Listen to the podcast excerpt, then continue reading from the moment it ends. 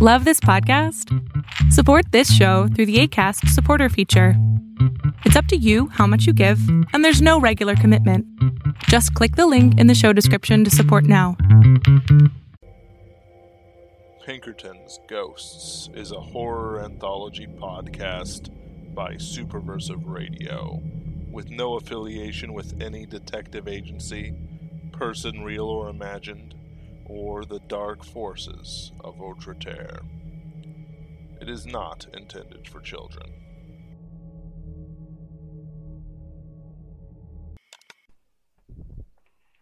Testing, testing, testing. Hmm.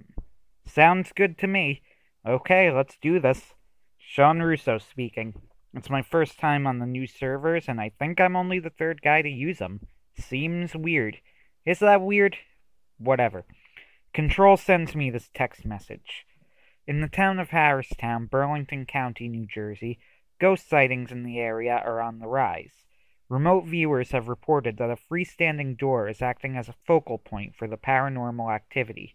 Your mission is to investigate the door and figure out its purpose as well as handle any ghost related disturbances that may have arisen as a result of its existence.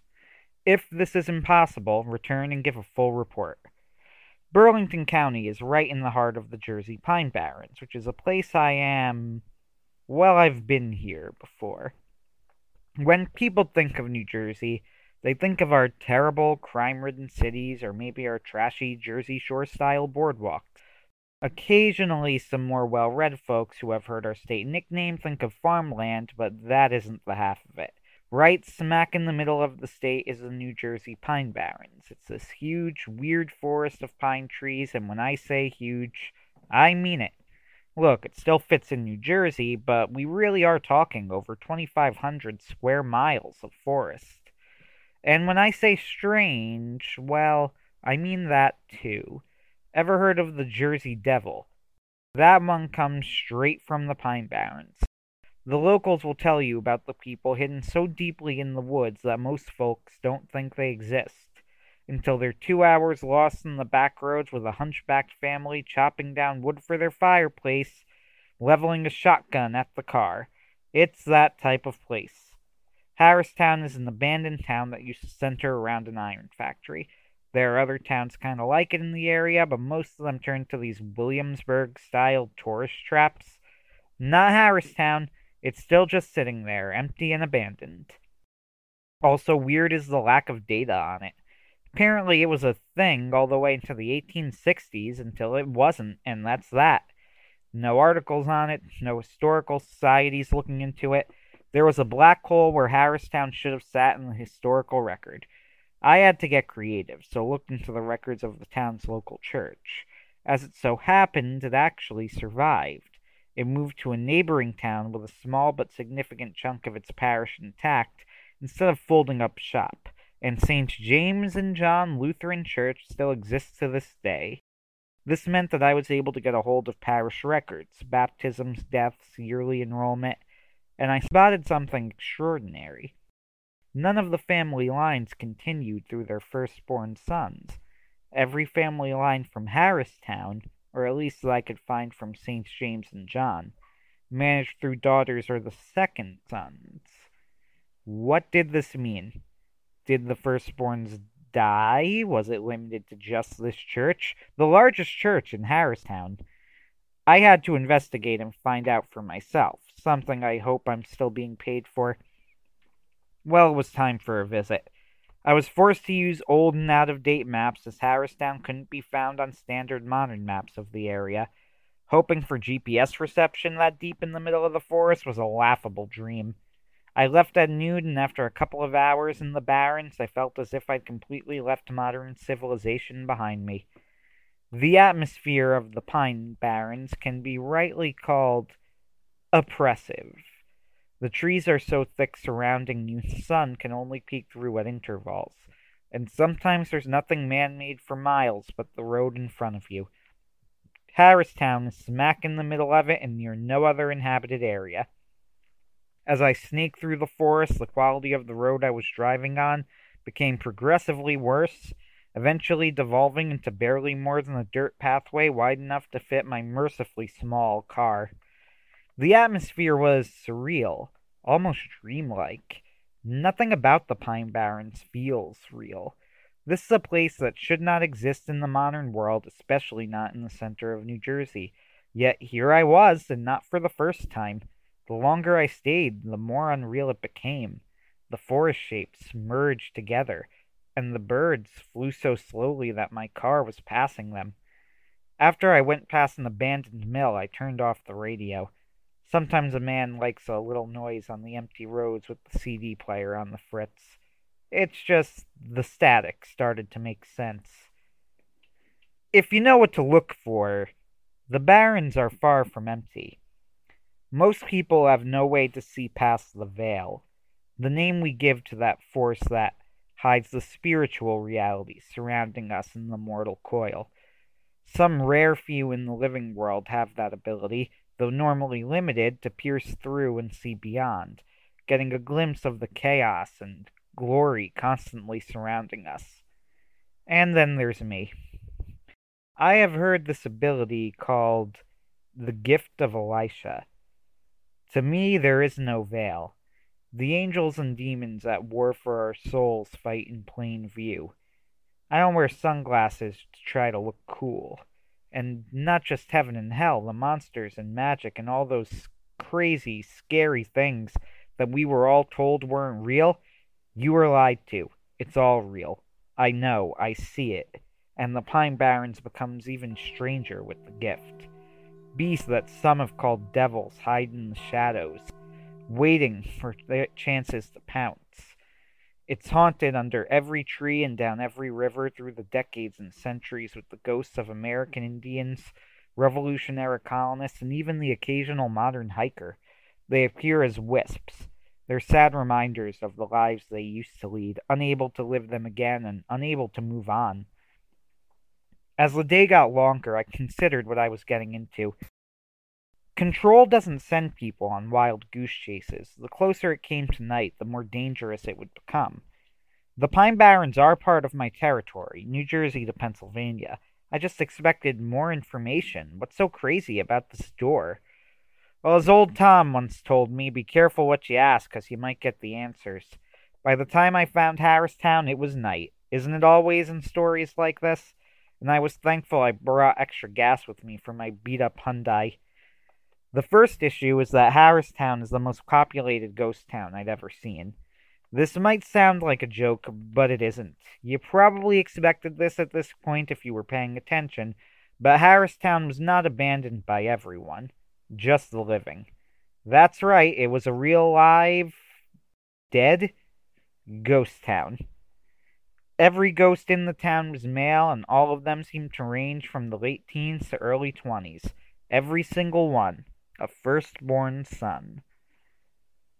Most of the time, I'm not afraid of ghosts. Really, there are only three major types. You have the ghosts of the damned. These are souls who have managed to claw their way out of hell back to the earth to find that it's no less of a hell to them than the underworld they believe they escaped. These creatures are dangerous and their powers vary wildly. Luckily, they are also extremely rare. You have the ghosts of the blessed or the saved, whatever term you like to use. These spirits come as visitors from heaven, generally to give comfort to loved ones or to give help to those who pray. If anything, these are rarer than ghosts of the damned and don't stay very long. After all, they tend to have better places to be. But the third type of ghost is very common. There's a fair bit of variety here. These are the trapped ghosts, spirits who for some reason or another can't make it beyond. Some of them are trapped by some sort of evil force preventing them from moving on. Some have unfinished business here on earth and can't bring themselves to accept their fates. The real sad ones don't realize they died and can't read the signs.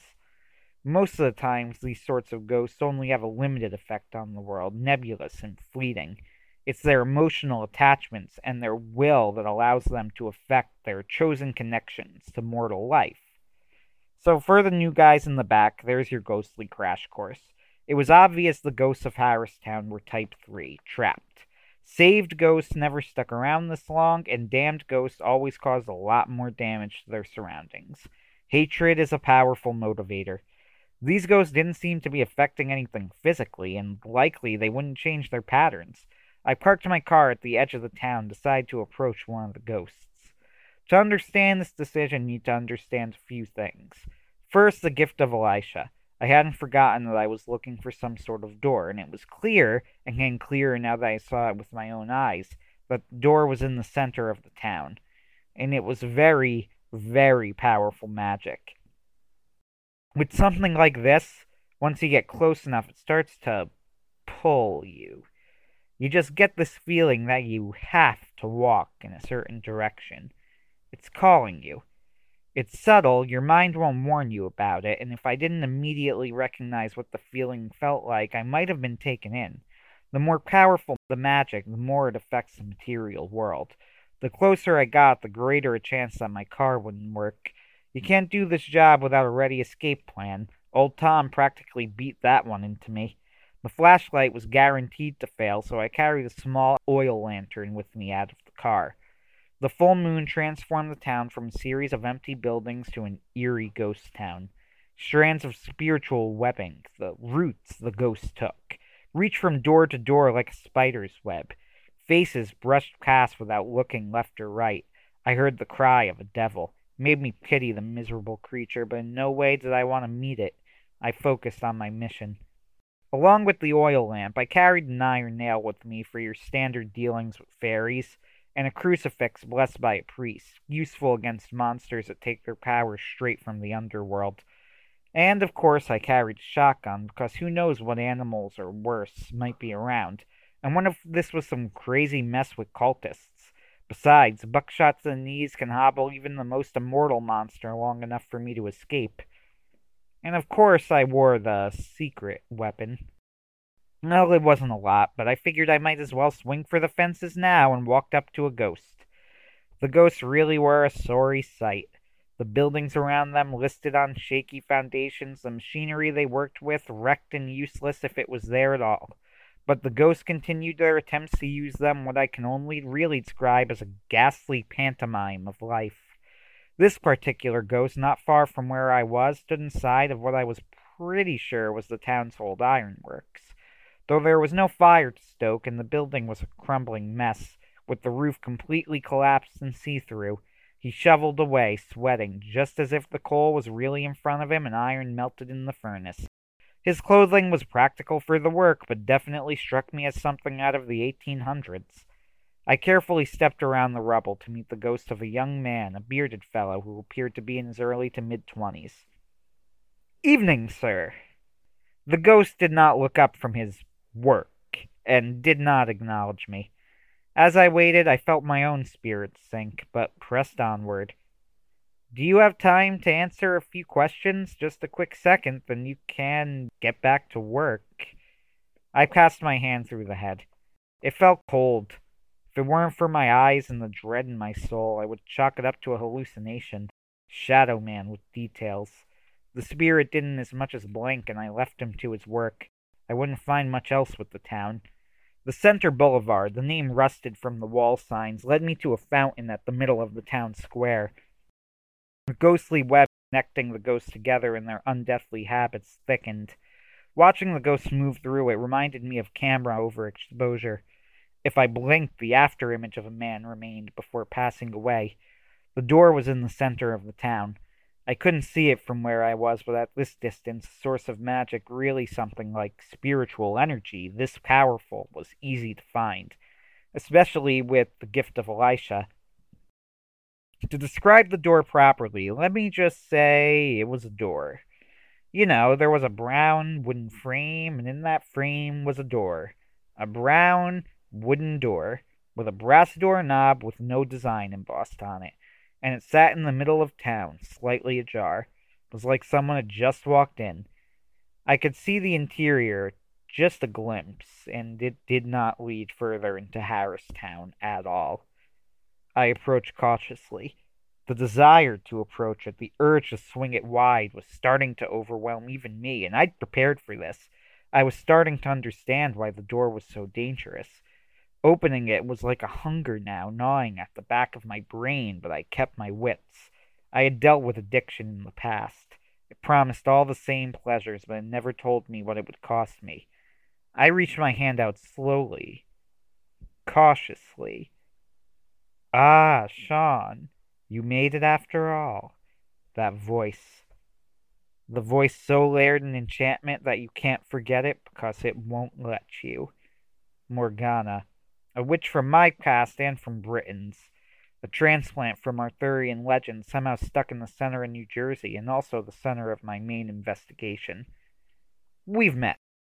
I looked around me and jumped. Next to me was the bearded fellow I had tried to speak to earlier. He had a vague, unfocused look in his eyes, and his jaw hung slack, but his voice was the voice of a seductive young woman. I put an edge to my voice. Never let the enemy know you're crap in your pants. What? You doubted I'd find my way here? Old Tom would be proud. Oh, I never doubted it. Not with juicy bait like this. You Pinkertons do love your ghost stories, don't you? Pinkertons, huh? You mean any old Pinkerton would do? Now I'm hurt, Morgana. I'm wounded. Oh, don't worry, Sean. It had to be you. While the witch talked with me, I frantically put the puzzle pieces together in my head. These ghosts, you killed them. All young men in the prime of their lives, and you. And it was then I spotted her, something like her. It danced on the ghost webs, yet projected itself right into my eyes. You see, the shadow from my lantern was moving of its own accord. I want to know what you figured out, Sean. In the old legends, you trapped Merlin in a tree, but he was an old man, and Nimue took credit for it. But not a normal old man, he aged backwards. To steal his life force and power, you had to wait until he was old, but most of the time to continue drawing power, it's young men you need. And you were in New Jersey back in the 1800s, maybe it was right after you arrived. Age came knocking for you, too. So you latched on to the firstborn sons of this small town with a dying iron mill. Everyone in the town laughed, but nobody mentioned the lost sons. That's a hell of a thing. Indeed, it is. Do you understand the meaning of the door, though, Sean? I didn't answer her. She's toying with me. The door leads to my bedchamber, Sean Russo. It was through that door I led the men whose life I stole. Really, you should be thanking me. I've returned them to the life they knew. Think of it as an exchange. You have something of mine. I clenched my fist. The ring on my left hand bit into my finger. I don't know what you're talking about, Morgana. We had an encounter once. Nothing more. I'd never steal something of yours. The ghost started shaking and convulsing in front of me in anger. The shadow danced madly in the corner of my eyes. Liar! Russo! You speak as if you have the gift of Elisha. You talk of your expertise in finding monsters and ghosts and in magic and religion. But I know the truth, Sean Russo. Unclench your fist and give me back my ring. She knew all right. I kept my fist clenched. I'm a married man, Morgana. That's why I wear a ring. Married! You were married. Your wife abandoned you, yet you have the audacity to claim you wear the ring honoring your vow. She was right, and it still hurt. No such thing as married past tense as long as we're both alive. At least that's what my priest would say. Priest! You! The audacity of you! You wear the ring of Dispel, the ring that breaks enchantments and pierces the veil.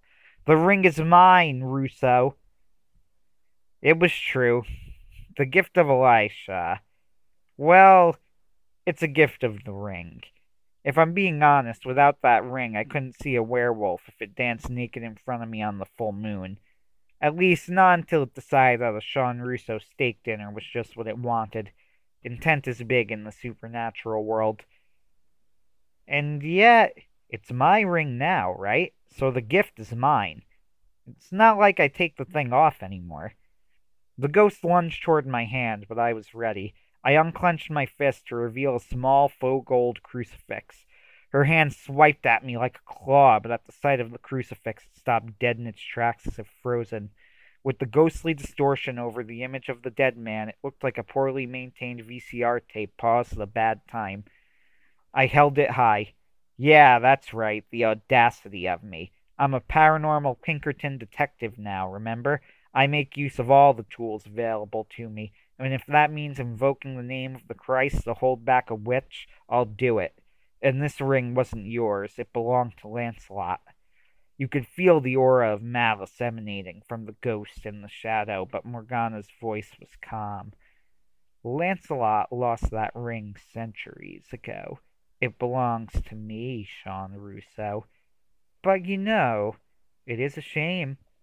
If only you weren't wearing it, I could appear to you as I did to the people of this town, and you would walk through that door with me willingly. Why not try it? Want to see?